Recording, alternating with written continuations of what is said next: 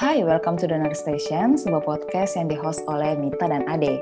Nurse Station adalah sebuah wadah yang sedang berusaha kami tumbuhkan untuk menjadi sebuah media bagi insan keperawatan Indonesia dalam berdiskusi tentang berbagai hal, mulai dari isu kesehatan dan isu-isu yang lagi tren saat ini. Well, podcast kita kali ini mengangkat tema mengenai HIV/AIDS dalam rangka memperingati Hari HIV AIDS sedunia yang jatuh pada hari ini, 1 Desember. Uh, kalau sebelum-sebelumnya kita selalu kedatangan narasumber, kali ini kita bincang-bincangnya berdoa aja nih sama Kak Mita. Tapi kita mau disclaimer dulu nih, uh, none of us are HIV expert, uh, but we are trying our best to discuss and share karena kita tuh dari dulu, uh, saya ingat banget waktu masih mahasiswa tuh, waktu masih di divisi Kastrat waktu itu sama Kamita ingat banget tiap tanggal 1 Desember itu kita selalu uh, bagi-bagi pita di rumah sakit. Jadi kita tuh kayak yeah. mau uh, kita tuh kayak mau share um, keresahan kita soal um, apa-apa sih yang kita mesti tahu uh, untuk memperingati um, hari HIV AIDS sedunia ini. Dan kalau misalnya nanti dalam podcast kita kali ini ada kekeliruan, kami sangat uh, membutuhkan uh, support dan uh, tanggapan kepada teman-teman semua. Bisa menghubungi kami langsung untuk uh, klarifikasi. Oke, okay. jadi Kak Mita, uh, langsung aja kali ya. Yep, awal, yep. apa sih awal banget yang harus kita ketahui mengenai HIV kak? Misalnya kami itu tahu nggak uh, kenapa sih hari HIV sedunia itu dijatuh pada tanggal 1 Desember. Well, sebenarnya sih kayak tadi yang Ade sampaikan ya, kita bukan expert, cuman saya emang kayak penasaran aja gitu soal HIV. Dan kayak tadi sih Ade sebelum saya ngejawab yang soal itu ya, ya juga ya hmm. kinda miss, kinda miss that um, celebration dulu turun. Ingat banget itu kita keliling kampus dulu itu ya bagi-bagi pita yeah. bagi-bagi bunga terus yang kayak yeah, bunga sama pita gitu. mm tapi karena mungkin covid jadinya itu nggak memungkinkan ya. Mm well, balik lagi kenapa dan itu tiap satu Desember loh kak waktu itu. Tiap iya hmm Itu yang kayak hmm sampai yang kita rela-rela gitu, nggak tahu dananya hmm dari mana gitu. Ada ada aja untuk bahan malam bunga. Malam tanggal satu itu pasti kita begadang terus bikin ya bikin bunga-bunga kertas itu. Uh-uh. Sama bikin-bikin pita. Mm-mm. Nah, uh, balik mm. lagi kalau misalnya sejarah HIV sebenarnya sejarah HIV ini lumayan panjang. Um, pertama memang dia dari segi itu dapatnya dari simpanse lah pokoknya. Intinya itu kayak hmm. HIV itu yang paling kita ketahui mungkin karena HIV itu udah menyerang Amerika waktu itu dengan lumayan gede waktu itu kasusnya di tahun 80-an. Nah, pertama kalinya itu didapat di Amerika itu emang didapatnya sama Black Americans, Afro Americans dan mereka adalah gay. Nah, you know at that time gitu kan 1980-an itu kayak you know discrimination and everything itu kayak masih ada di situ. Jadi itu kayak pertama kali kasus itu didapat. Kemudian yang kayak mulai berkembang, mulai berkembang dan akhirnya makin banyak yang meninggal waktu itu di Amerika dan juga di benua Afrika karena memang pertama kali virusnya itu didapat itu di benua Afrika gitu. Jadi kayak makin banyak orang yang hmm. mati. Nah itu kan kayak 1980-an kayak ekonomi itu kan memang masih yang nggak kita nggak bisa ngelihatnya itu nariknya kayak yang sekarang gitu ya. Jadi kayak hmm. memang masih belum belum berkembang banget gitu dan itu menjadi masalah. Hmm. Nah, um, HIV itu akhirnya jadi salah satu pandemi yang paling bisa kita lihat potret paling hmm. dekat gitu. Karena dia hmm. terjadinya kayak masih sekitaran 20 tahun yang lalu ya kan. Jadi masih ada hmm. gambaran bagaimana waktu itu um, International Society react on that.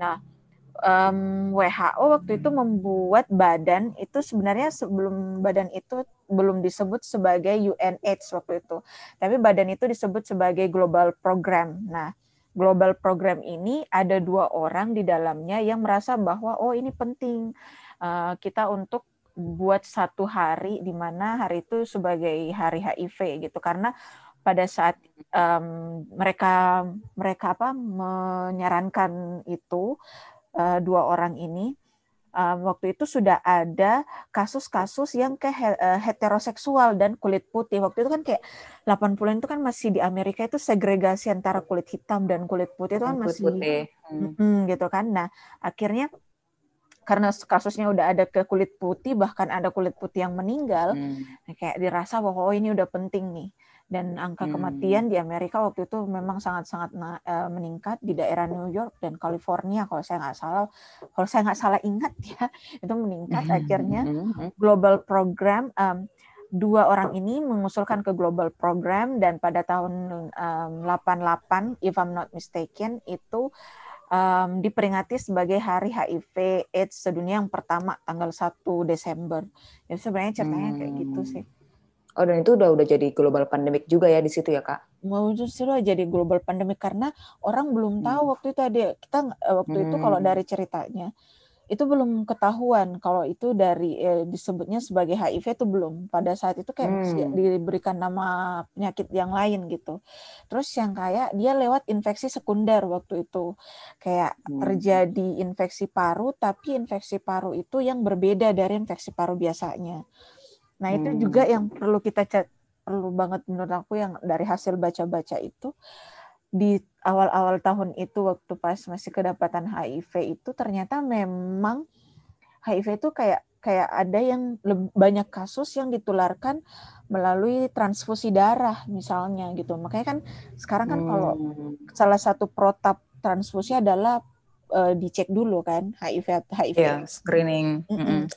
HIV sama hepatitis mm -mm. Ya. karena ternyata kasus yang kayak kasus di orang kulit putih di Amerika itu kebanyakan itu kayak mereka dapat karena lupa siapa tapi itu kayak dia dapat itu dari uh, transfusi pasca operasi.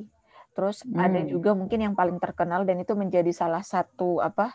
salah satu badan terbesar juga di Amerika Ryan White. Jadi itu kayak remaja umur 18 dia meninggal itu 18 tahun. Nah, dia itu juga terkontaminasi HIV itu juga karena transfusi darah.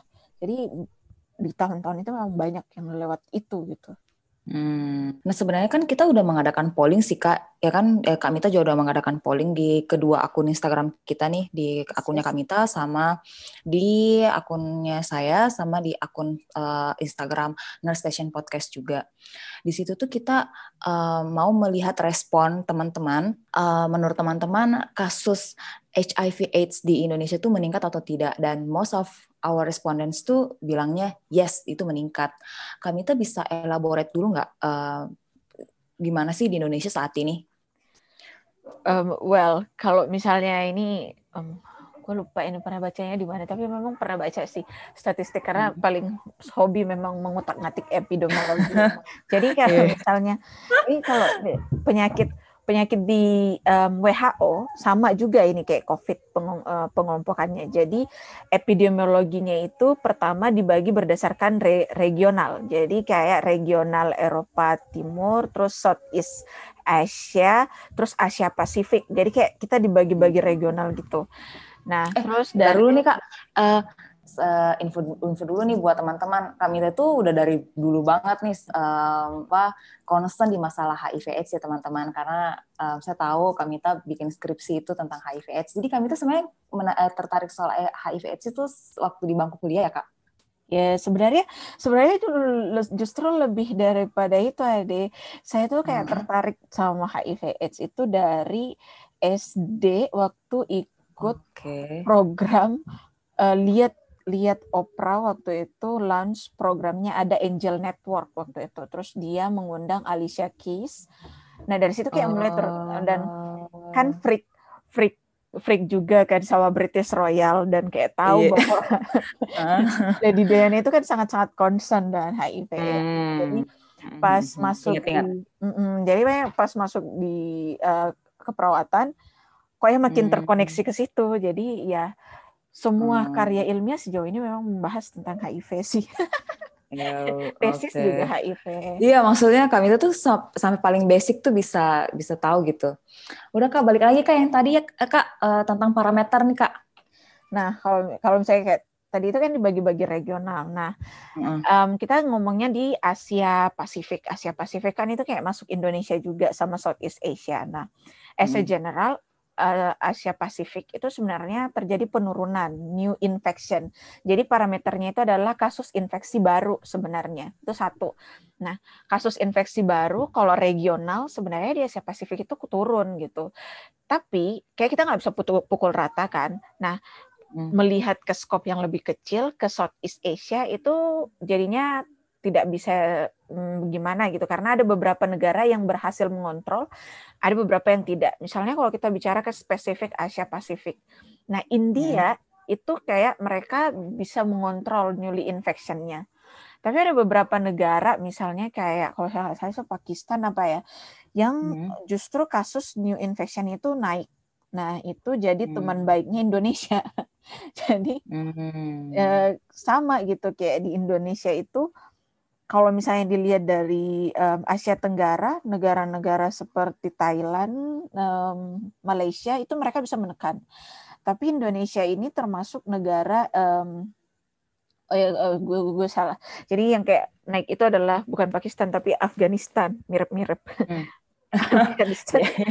Saudara dekatnya India ya. Well, Afghanistan sama Bangladesh yang naik gitu. Nah, Terus hmm. kalau misalnya di kawasan Asia Tenggara sendiri itu um, yang naik itu adalah Indonesia salah satunya dan Filipina dan kasus Indonesia ini sebenarnya ini jadi ini sih karena waktu pas yang peloncingan dari MDGs to SDGs itu kan hmm. uh, saya sementara S2 waktu itu di Edinburgh dan reportnya memang adalah Indonesia untuk penanganan kasus bukan not only in HIV tapi di penyakit-penyakit menular itu memang kita gagal.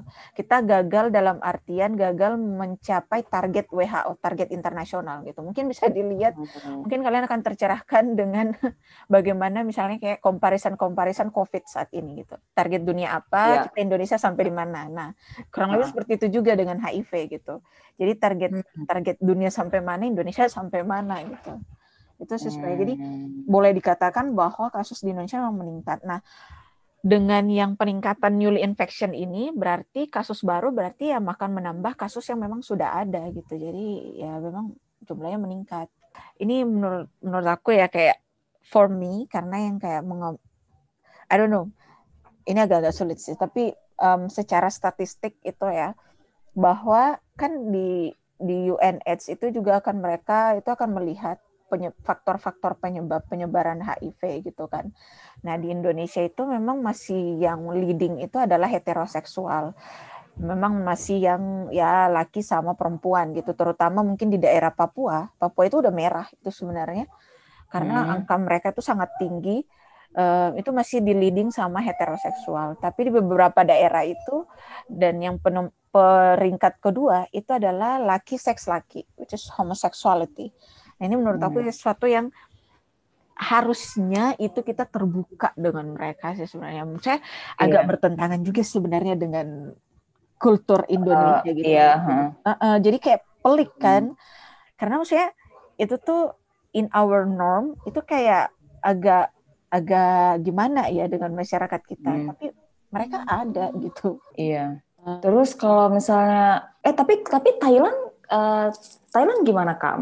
Secara kan kita tahu Thailand itu uh, maksudnya tadi kan kami itu bilang kalau Afghanistan sama Bangladesh itu ya mirip-mirip lah sama Indonesia. Tapi kalau eh, eh enggak bukan uh, di di Southeast Asia itu kan Filipina ya kak sama Indonesia ya. Hmm. Tapi kalau Thailand sendiri gimana kak?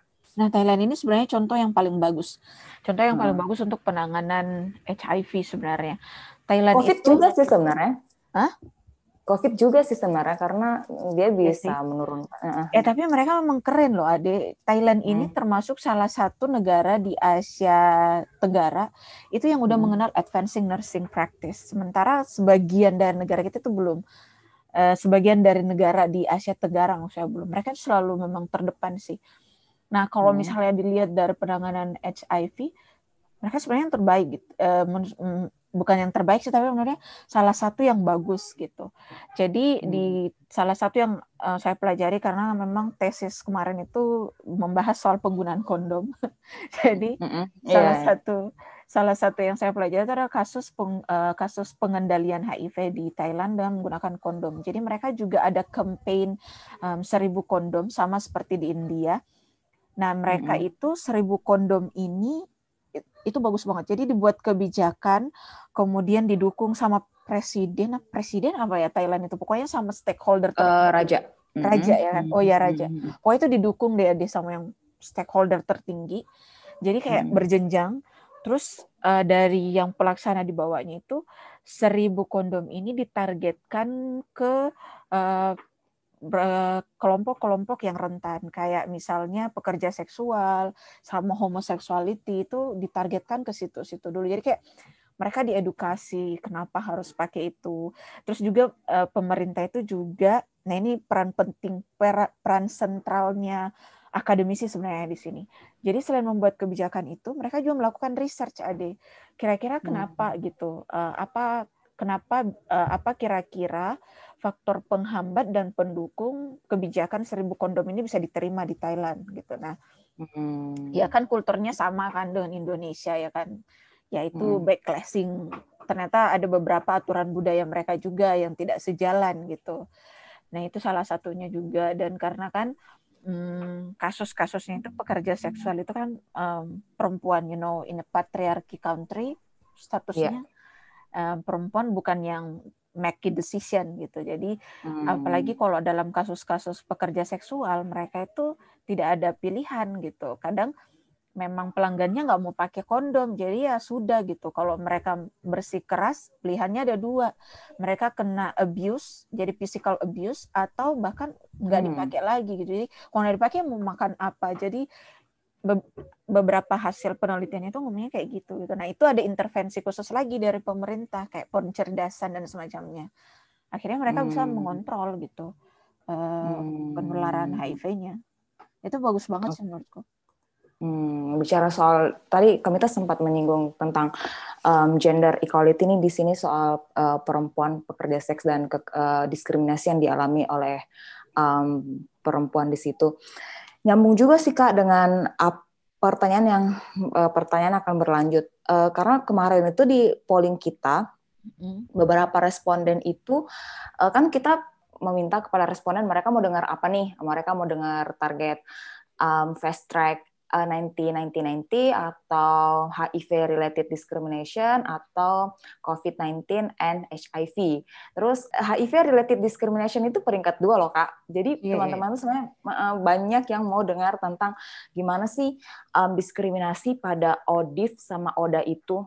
Iya sih kayak waktu pas belajar tuh yang kayak mikir lah kok ini um, apa Indonesia kok nggak selesai-selesai dengan kasus yang lama ya kayak kenapa kita masih putar-mutarnya di stigma dan diskriminasi padahal kayak hmm. negara-negara hmm. lain itu udah mikir oh bagaimana mereka mengadopsi pre-app misalnya atau menaikkan um, tingkat orang HIV yang bisa untuk mengakses layanan ARV misalnya nah kita Indonesia tuh kayak yang nggak selesai-selesai dengan itu gitu kayak diskriminasi dan semacamnya kemarin karena kebetulan bikin penelitian juga soal itu I don't know karena yang kayak pendekatan HIV itu masih problem yang sensitif kan di Indonesia kalau lewat yeah. pendekatan etnografi misalnya itu mereka nggak hmm. bakalan bisa langsung terbuka satu kali kita nanya gitu data hmm. itu mesti harus selalu divalidasi kan nah kemarin itu kayak ada kalau saya sih sebenarnya tapi kan peneliti nggak boleh bikin praduga kan sebenarnya tapi yeah. kayak rasa-rasanya itu kayak ada yang disembunyikan gitu nah hmm. beberapa kali uh, ikut seminar atau conference online thanks to covid itu kayak bikin lumayan jadi lebih bisa diakses iya iya iya ternyata memang uh.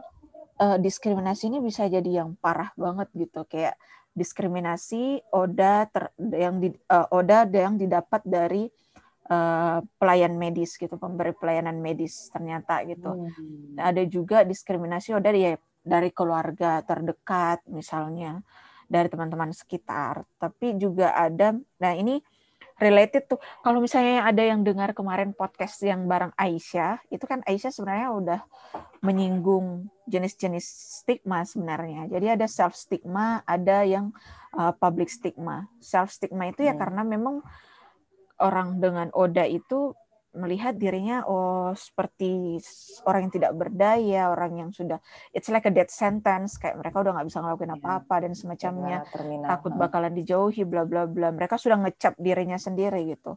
Dan public stigma itu yang kita kasih ke mereka gitu. ntar kalau sentuh terus langsung kena kalau dia iya, iya. keringatan iya. nanti kena gitu. Kalau makan masak-masak bareng nanti kena.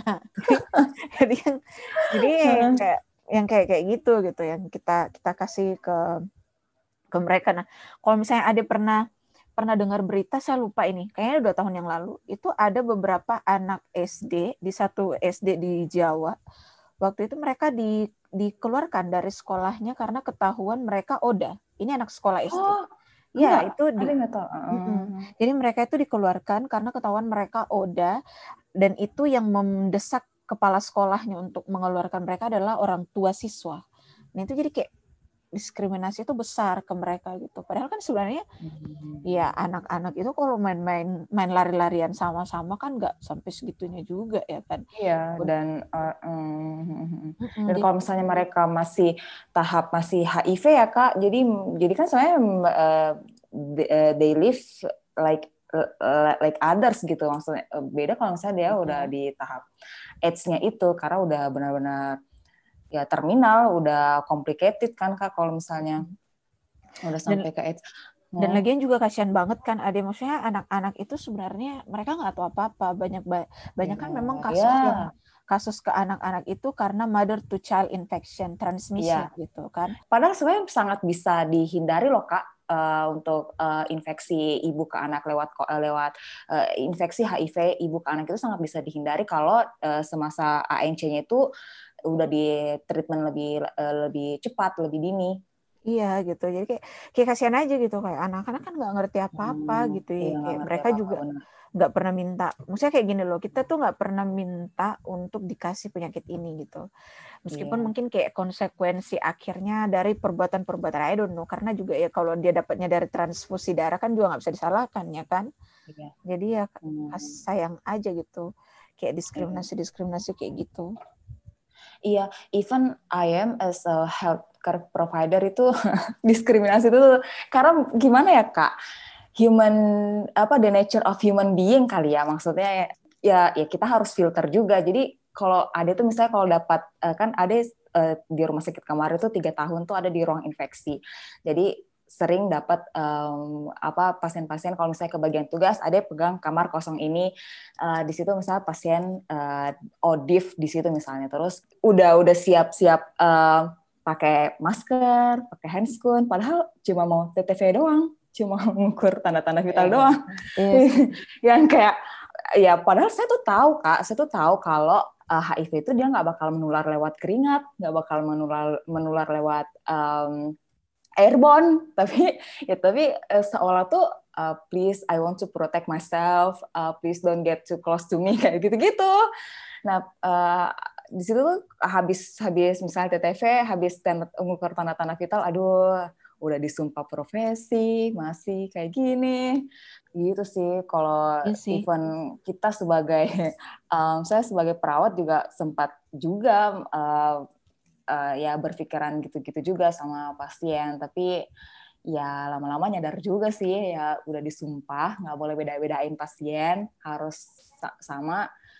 Mm itu pembelajaran juga sih kak. Itu dilema etik dalam profesi kesehatan yeah. ya. Karena menurutku sih Adi uh, wajar sih ya itu human humanity banget kalau kita ketakutan gitu maksudnya hmm. akhirnya di situ kan yang biasanya kita dengar bahwa kadang-kadang mengimplementasikan teori itu tidak semudah itu karena kayak namanya human beings kita pasti punya level ketakutan masing-masing kan sama hmm. waktu pas yang nah saya tuh kayak pasien pertama ade pasien pertama pasien pertama saya tuh yang kayak selama jadi kan kalau dulu itu kita di semester 2 ada early exposure kan. Nah, hmm pasien pertama saya itu udah HIV, emang udah pasien HIV waktu itu dikasih sama dosen. Dan waktu hmm. itu dia sudah ada di stadium AIDS waktu itu. Jadi di awal-awal itu memang ketakutan besar banget gitu yang kayak aduh gimana ini caranya mau diintervensi anak anak baru semester 2 suruh buat nanya-nanya gitu ya kan. Hmm. Jadi ya make sense gitu untuk menurut saya sih wajar aja. Cuman kadang-kadang sekarang biasanya sering uh, sampaikan ke mahasiswa takut atau misalnya merasa bagaimana dengan pasien-pasien yang punya penyakit infeksi itu wajar. Karena kan kita nggak pernah tahu gitu proteksi kita itu udah bagus atau enggak. Tapi Yang terpenting adalah kita bisa mengontrol. Jangan ada gestur-gestur yang memperlihatkan kita nggak mau nyentuh atau kayak perasaan jijik gitu yang kayak kayak gitu. Itu hmm. itu sih sebenarnya wajar sih sebenarnya tapi ya hmm. mau bagaimana lagi itu bagian dari profesi kita gitu. Hmm, hmm, hmm, nah sama sama yang itu poin menarik sih adik. Jadi memang pada saat belajar itu karena kan kebetulan um, fokus. Jadi ada dua paper waktu pas um, S2 itu yang membahas soal perempuan dan HIV. Jadi kayak per, uh, paper pertama saya itu soal PMTCT, PMTCT. Jadi program Mother to Child Transmission. Nah, nah itu memang pada saat proses reading itu baca-baca ternyata memang banyak kan perempuan itu dapat dari partnernya baru hmm. ketahuan pada saat partnernya itu udah meninggal baru ketahuan gitu banyak banyak yang kayak gitu hmm. jadi terus banyak juga misalnya kasus yang um, ini lupa to be precise-nya di mana jadi kayak um, jadi jadi kayak kayaknya ini di salah satu di Papua deh hasil baca saya kemarin. Karena suaminya itu kan mobile kan ade. Jadi kayak dia tidak tinggal di kampungnya. Tapi dia harus hmm. pergi merantau untuk bekerja. Akhirnya ya jajan jajan jajan balik-balik bawa penyakit ke istrinya. Jadi um, banyak kayak gitu. Nah bedside-nya hmm. itu ada beberapa yang penelitian kuali yang dihasilkan di uh, kuali yang dilakukan di sama perempuan-perempuan penjajah seksual itu kadang-kadang ada karena mungkin karena merasa kok ya saya ditulari gitu kan perasaan tidak menerima ada hmm. anger kayak rasa marah akhirnya beberapa perempuan itu yang dari penelitian itu mereka akhirnya melakukan misi balas dendam jadi, oh iya jadi ditularkan ditularkan lagi ke laki-laki ini kayak, kayak circle gitu makanya makanya di mana kak di Papua Bukan. Jadi yang oh, bukan. yang yang kasus pertama itu eh, kayak waktu itu baca baca kasusnya itu di Papua. Tapi yang kasus oh. kedua itu kalau nggak salah itu penelitian yang ada di Thailand waktu itu yang membahas hmm. soal uh, kondom itu gitu. Jadi karena mereka hmm. merasa lah saya ini dapatnya dari dia gitu. Jadi saya mau menularkan. Karena hmm. merasa ini kita ngelakuinnya baik-baik saja, terus dikasih penyakit. Nah, itu hmm. kayak circle-nya. Akhirnya kayak waktu pas reading itu kayak langsung paham oh kenapa uh, ya, status HIV ini memang harus dibuka sih. Supaya hmm. ada penerimaan dari masyarakat dan mereka nggak merasa di stigma. Ya, ya perempuan memang benar-benar jadi ya objek penderita ya kak. Soalnya kalau um, kemarin itu uh, jadi kan uh, indikasi melahirkan e, kalau dengan pasien HIV kan harus sesar ya kak. Iya. Kalau misalnya udah tahap pokoknya e, leukositnya berapa, terus CD4 berapa, terus penyembuhan luka sesar itu nggak bakalan bagus. Albuminnya tuh bakal pokoknya itu semua udah udah udah hancur-hancuran deh. Albuminnya udah pasti kurang terus, terus ya ya kasihan benar-benar kasihan perempuan ya terus um, anaknya juga nggak bakalan bisa minum uh, apa nggak bakal nggak bakalan bisa as eh, nyusu sama ibunya juga iya hmm. karena um, kayak kalau misalnya pengobatan HIV itu kayak bukan bacanya kalau saya sih bacanya belum sampai ke situ karena memang lebih banyak main ke data epidemiologi dan komunitas sih tapi akhirnya tahu bahwa kalau misalnya orang HIV itu punya penyakit penyerta, maka yang akan diselesaikan pertama itu penyakit penyertanya dulu, baru hmm. kemudian dimas uh, dimulai untuk terapi ARV. Nah mungkin kalau di hmm. kasus ibu-ibu yang kayak gitu, mungkin ya kali gitu ya ada jadi makanya dia nggak bisa langsung menyusui anaknya karena belum terapi ARV kan supresi yeah. uh, viral loadnya itu belum tersupresi, jadi sangat-sangat rentan untuk menularkan ke anaknya. Kasian juga hmm. sih. Iya benar. Nah, terus diskriminasi itu sangat berdampak sama pencapaian target WHO yang di Fast Track 1990 dan um, mungkin um, sekilas dulu nih, jadi di SDGs itu yang target uh, eh, UNH itu adalah 90 90 90. Artinya pada tahun 2020 90% orang dengan AIDS itu tahu statusnya. Terus Uh, mereka juga mengharapkan tahun 2020 90% orang yang terinfeksi HIV itu dapat mengakses antiretroviral terapi ya kak. Iya. Terus nanti terus yang ke, nah 90 yang ketiga itu adalah di tahun 2020 90% orang yang menerima terapi ARV ini akan mempunyai viral suppression. Nah, banyak effort yang sudah dilakukan sama pemerintah sebenarnya. Salah satunya adalah dengan membuat obat-obat ARV ini tuh gratis.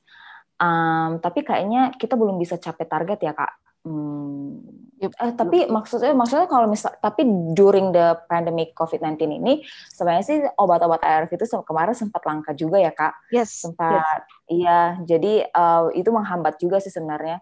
Nah uh, itu kemarin kebetulan itu saya sempat ikut um, secara virtual uh, apa konferensi internasional itu tingkat dunia yang memang di situ yang yang itu paling besarnya lah ceritanya untuk uh, penggiat di bagian HIV dan waktu itu hmm. diundang sendiri presiden WHO waktu itu untuk bicara dan beliau beliau mengakui gitu bahwa di beberapa belahan dunia itu sempat terjadi kelangkaan ARV disebabkan karena pandemi COVID.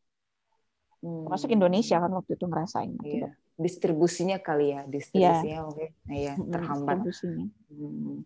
tapi kenapa sih kak kita belum bisa mencapai target yang 90 90 90 itu? Karena kayak gini sih sebenarnya. Dan uh, ini susah sih sebenarnya pelik gini karena um, hasil dari ikut kemarin conference jadi ada beberapa conference tentang HIV yang jalan berdekatan selama uh, pandemi COVID ini dan salah satunya adalah conference yang GWL INA waktu itu. Jadi kayak Guy uh, intinya itu adalah conference lupa itu GWL INA itu apa ya Jepangnya tapi kayak yang pemrakarsa itu adalah um, gay waria lesbian kalau nggak salah lupa pokoknya kayak gitu deh. Mm -hmm. Nah waktu itu ada dari orang Kementerian Kesehatan yang ngomong dan memang ibunya mengakui bahwa Indonesia itu masih jauh dari target Terus banyak juga komunitas-komunitas penggiat HIV itu juga bilang bahwa ya lagi-lagi kita nggak bakalan capai target ini gitu. Karena kan targetnya kan fast track ini kan 2020. Nah ini udah mm, eh, akhir 2020. Iya. Yeah. Ya kan? Jadi ya mereka bilang lagi-lagi kita nggak dapat. Nah kenapa lagi? Karena yang kayak tadi udah saya sampaikan bahwa di MDGs juga kita kan gagal waktu itu mencapai targetnya gitu. Nah uh, kan sebenarnya ter, tingkat terukurnya itu kan salah satu tadi bahwa uh, ada 90% orang yang terinfeksi HIV itu dapat mengakses ARV. Nyatanya di Indonesia itu ada banyak sekali orang yang tahu status tapi mereka nggak bisa mengakses ARV. Um, banyak banyak faktor bukan karena ARV-nya itu mahal ya, tapi karena ada Indonesia itu udah ada pemerintah kita itu ada effort, sudah ada effort sebenarnya. Salah satu effortnya itu adalah membuat ARV ini uh, apa gratis jadi bisa terjangkau yeah. sebenarnya mm-hmm. cuman mm-hmm. mungkin ya diseminasi informasi mungkin dan karena itu tadi proses diskriminasi kita hmm. ngebuka status orang pasti udah yang langsung wah iya udah iya dan dan udah malu duluan ya ini pengalaman sendiri sih ade yang bikin akhirnya langsung itu kayak langsung mau mundur terus yang kayak langsung bilang sama enumerator waktu itu kasih saya waktu untuk balik ke puskesmas. Karena itu kesel, kesel banget. Itu waktu itu ngomong sama yang penanggung jawab HIV di puskesmas itu dan ibunya tuh bilang saya nggak bisa ngasih data ini dek. Nanti adik buka-buka data ya. Saya langsung ngomong ya ampun bu. Saya datang hmm. sebagai researcher bu bukan agen om lembetura kalau ibu nggak mau itu saking mereka memproteksi memproteksi karena takut datanya kita sebar apa segala macam. Sebenarnya itu bentuk judgement awal kita yang makin menurut saya itu makin mengentalkan diskriminasi. Dan ini bisa dilihat dari bagaimana cara kita menangani COVID ya kan. Yang terinfeksi COVID tidak dibuka karena kita mau ceritanya mau melindungi. Alhasil ya ditutup, ditutup, ditutup. Kita nggak tahu sekarang angka pasti COVID Indonesia itu kayak gimana. Itu sebenarnya dari HIV juga kayak begitu sebenarnya karena diskriminasinya kayak gitu. Nah, ada banyak gitu yang nggak bisa mengakses ARV bukan karena pemerintah tidak punya effort, tapi ya itu tadi gitu, ada di level pelaksanaannya ada banyak.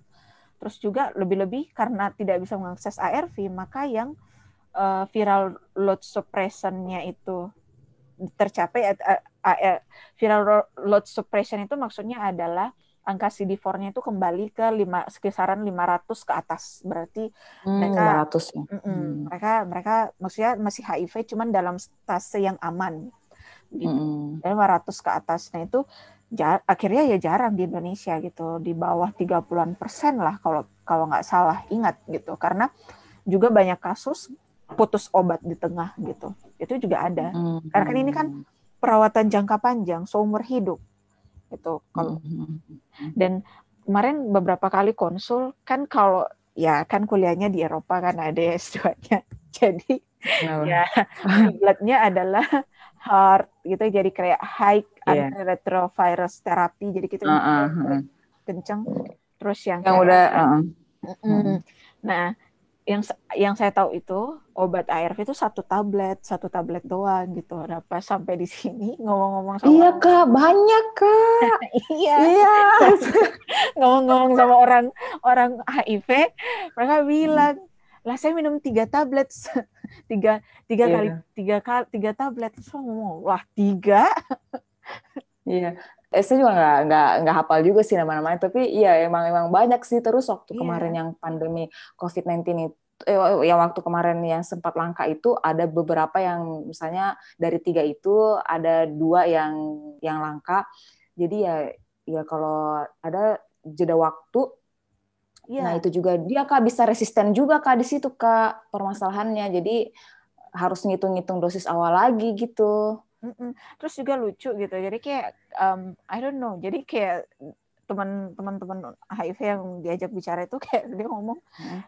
tiga bulan yang lalu minumnya yang tiga tablet, terus dikasih obat yang satu tablet, terus dikasih, oh, langsung mikir ini kalau dicampur-campur gini aman apa enggak ya? Jadi meskipun kayak pas nanya, tapi yang satu tablet itu isinya apa? Komposisinya apa? Hmm. Oh sama ya, tapi I don't know Hmm. sih. Nah ini juga sebenarnya Iya. perkembangan penelitian soal HIV juga lari ke sini, melihat efek jangka panjang dari penggunaan ARV yang lama salah satunya. Tapi nggak tahu kalau di Hmm. Indonesia ini udah ada yang meneliti apa belum. Tapi untuk yang lari ke bio biomedik gitu-gitu, itu salah satu sekarang konsentrasinya. Oh ya tadi kita sempat singgung juga sih soal COVID, eh, apa pandemi COVID sama HIV. Eh, ya efeknya salah satunya itu tadi em, kelangkaan obat ARV. Eh, kemarin juga waktu polling juga yang paling banyak yang ini kak teman-teman tuh pengen tahu eh, tentang COVID-19 sama HIV. Em, gimana kak ada kaitan nggak sih eh, pandemi COVID-19 ini sama HIV? Sebenarnya kan tadi sudah sudah ada pengantar sih bahwa pandemi yang paling bisa kita lihat Iya lihat ya. jadi Mm, contoh itu adalah mm. HIV kan. Kalau misalnya kayak eh, kasus SARS kemarin kan itu nggak sampai seluruh dunia kayak sekarang. Iya. Mm. Nah, atau misalnya kayak Zika virus atau Ebola kemarin itu kan nggak satu dunia kayak sekarang. Tapi memang Hmm. kalau HIV HIV itu kan juga masif gitu. Jadi dia dari Afrika terbang ke Amerika nyelesain Eropa. Jadi Asia itu juga masif. Iya. Akhirnya dia dijadikan eh, patokan sebenarnya. Nah, kalau dari Hmm. WHO sendiri memang mereka landasan berpikirnya itu dari situ WHO dan Central Dis eh, em, Central Disease Control-nya, Control. eh, CDC-nya, CDC-nya US em, itu juga mereka melihatnya dari HIV gitu ya kan. Nah, kalau dari sebenarnya orang HIV itu ada ada ada di awal, mungkin di awal-awal pandemi itu sering dikatakan bahwa orang HIV itu rentan sekali terkena COVID-19 ya kan. Makanya Hmm. beberapa em, ini itu juga mengar- mengarahkan ke COVID. Sebenarnya ini ter- terkait dengan em, apa sistem imunnya mereka sih. I don't know sih Ade mungkin correct me if I'm wrong, tapi ini agak-agak lupa juga. Kemarin membaca itu prosesnya COVID itu kan juga dari infeksi sekunder bukannya Ade? Iya, sekunder. Jadi kayak mereka kayak kalau saya salah itu kayak dia memang em, satu satu bentukan virus dengan SARS dan Iya. virusnya itu memang sangat sensitif dengan sel-sel di jaringan respirasi. Makanya organ yang paling rentan terkena COVID itu adalah em, sistem respirasi sebenarnya. Nah, kalau kita misalnya bicara ini soal penanganannya eh, di level di level komunitas sih sebenarnya em, kita bisa banyak belajar dari um, apa yang dilakukan dunia internasional dalam melakukan uh, menangani HIV. Dan itu juga yang dilakukan sebenarnya pada saat penanganan COVID. Misalnya yang satu itu belajar dari kasus HIV itu ya komitmen dari pemegang kekuasaan itu penting, krusial. Kayak tadi hmm. sudah saya jelaskan gitu, kenapa penanganan um, HIV di India misalnya atau di Thailand itu bisa sangat bagus ya karena memang didukung penuh sama pemerintahnya gitu. Terus juga ada kebijakan yang memang kebijakan itu kebijakan yang tegas yang lahir dari pemerintah. Saya sih tidak dalam posisi mau mengkritik pemerintah. Mungkin uh, pendengar kita itu bisa bisa menilai sendiri lah bagaimana kebijakan pemerintah kita terkait COVID-19 hmm. ini gitu. Hmm. Dan terus mungkin pelajaran yang kedua yang bisa diambil yaitu adalah proses edukasi kayak tadi yang sudah saya jelaskan gitu kita yeah. tahu gitu bahwa um, mungkin karena proses edukasi yang tidak terlalu baik akhirnya ya banyak yang ketakutan hiperbola terlalu berlebihan ya kan mm. mungkin sekarang proses edukasinya tentang covid mungkin kayak itu kayak tidak cukup dengan pasang-pasang banner deh gitu kayak karena karena itu gitu pada saat di awal-awal pandemi itu kayak orang Indonesia itu dibombardir dengan banyak sekali kampanye-kampanye gitu. Oh ya kan gunakan masker bla bla bla dari segala sektor. Menurutku itu tuh kayak bisa juga apa ya bikin orang tiba-tiba gitu lah dia yang kayak tiba-tiba langsung dibombardir dengan informasi. Sementara orang iya. Indonesia itu kan termasuk yang apa minat bacanya rendah. Jadi ya yeah memang susah untuk seperti itu. Tapi menurut menurut saya edukasi itu bisa dijalankan dengan ngajak diskusi gitu. Dan itu yang beberapa kali yang saya lakukan gitu. Ketika tahu misalnya ada teman yang um, tahu bahwa dia HIV terus tahu bahwa dia terus maksudnya kayak teman-temannya itu menghindari kayak proses pendekatan yang saya lakukan itu pertama nanya dulu kok kenapa gitu terus mulai hmm. menceritakan HIV itu kayak begini sebenarnya dia tuh kayak jadi hmm. perlu menurut saya sih perlu approach lain dalam proses edukasi sih sebenarnya terus hmm. yang paling terakhir ya mungkin soal stigma untuk mereka yang pernah menyandang COVID karena kan hmm. banyak yang tidak mau buka status COVID. Saya pun sebenarnya ya, adik kita nggak pernah tahu nih. Ada yang beberapa yang ngomong bahwa kayaknya ini lelucon dan guyonan teman di rumah sakit yang bilang bahwa kita tinggal tunggu waktu aja seluruh rakyat Indonesia bakalan kena COVID gitu. Kalau kalau melihat kalau melihat penanganan kayak gini nah saya pun sebenarnya secara pribadi ada I don't know gitu kayak kita udah mempro, memproteksi diri tapi kita nggak pernah tahu kan. Kayak teman-teman di rumah sakit itu selalu bilang bahwa setiap orang itu berpotensi untuk terjangkiti COVID saat ini Nah itu kadang-kadang berpikir ah kalau saya positif Allah alam sebenarnya apa saya berani ya untuk buka posting di IG hmm. teman-teman hmm. saya terkonfirmasi itu kan kayak mulai berpikir atau iya. sebenarnya jadi karena karena kita takut di stigmatize jadi mungkin itu hmm. hal-hal hmm. yang bisa kita pelajari sih dari HIV untuk penanganan COVID-19. Hmm, iya, yeah, yeah saya juga sempat baca sih kak dari UNAIDS itu dia bilang um, um, waktu di waktu HIV itu dijadikan global pandemic itu uh, perubahan itu took years gitu. Tapi kalau uh, pas ketika uh, COVID-19 dijadikan global pandemic, semua perubahan terus update-update um, kebijakan semua itu berubah dalam tiap minggu. Iya. Terus saya bilang, iya dalam tiap minggu kan. Terus saya bilang, iya karena hmm, kecepatan sistem informasi kita juga udah lebih mumpuni sekarang kan dibanding waktu HIV kemarin. Jadi mungkin HIV itu lebih took years take yeah. take long years apa many years dibanding nah, kita entah covid gimana.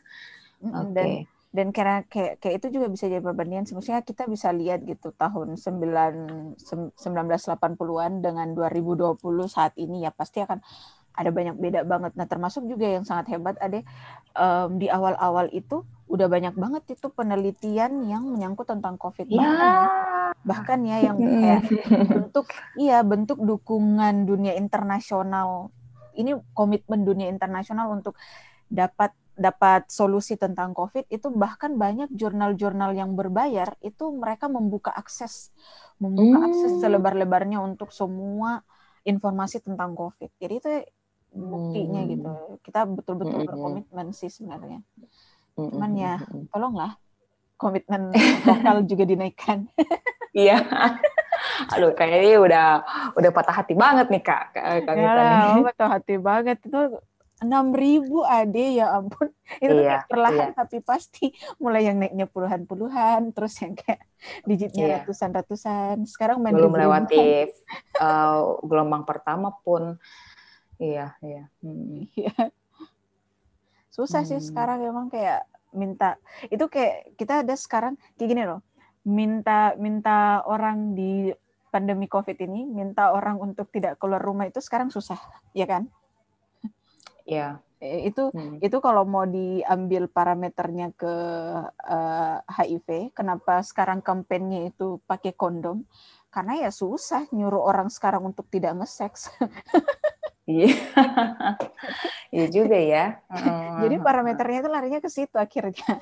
Iya. karena susah hmm. karena susah menyuruh orang untuk tidak seks bebas, uh, kecuali hmm. kalau kontrol dirinya kuat ya kan.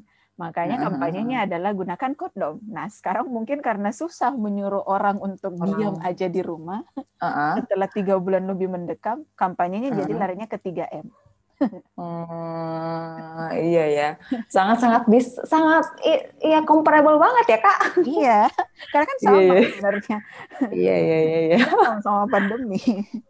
Ya ternyata masalah HIV memang sangat kompleks ya kak.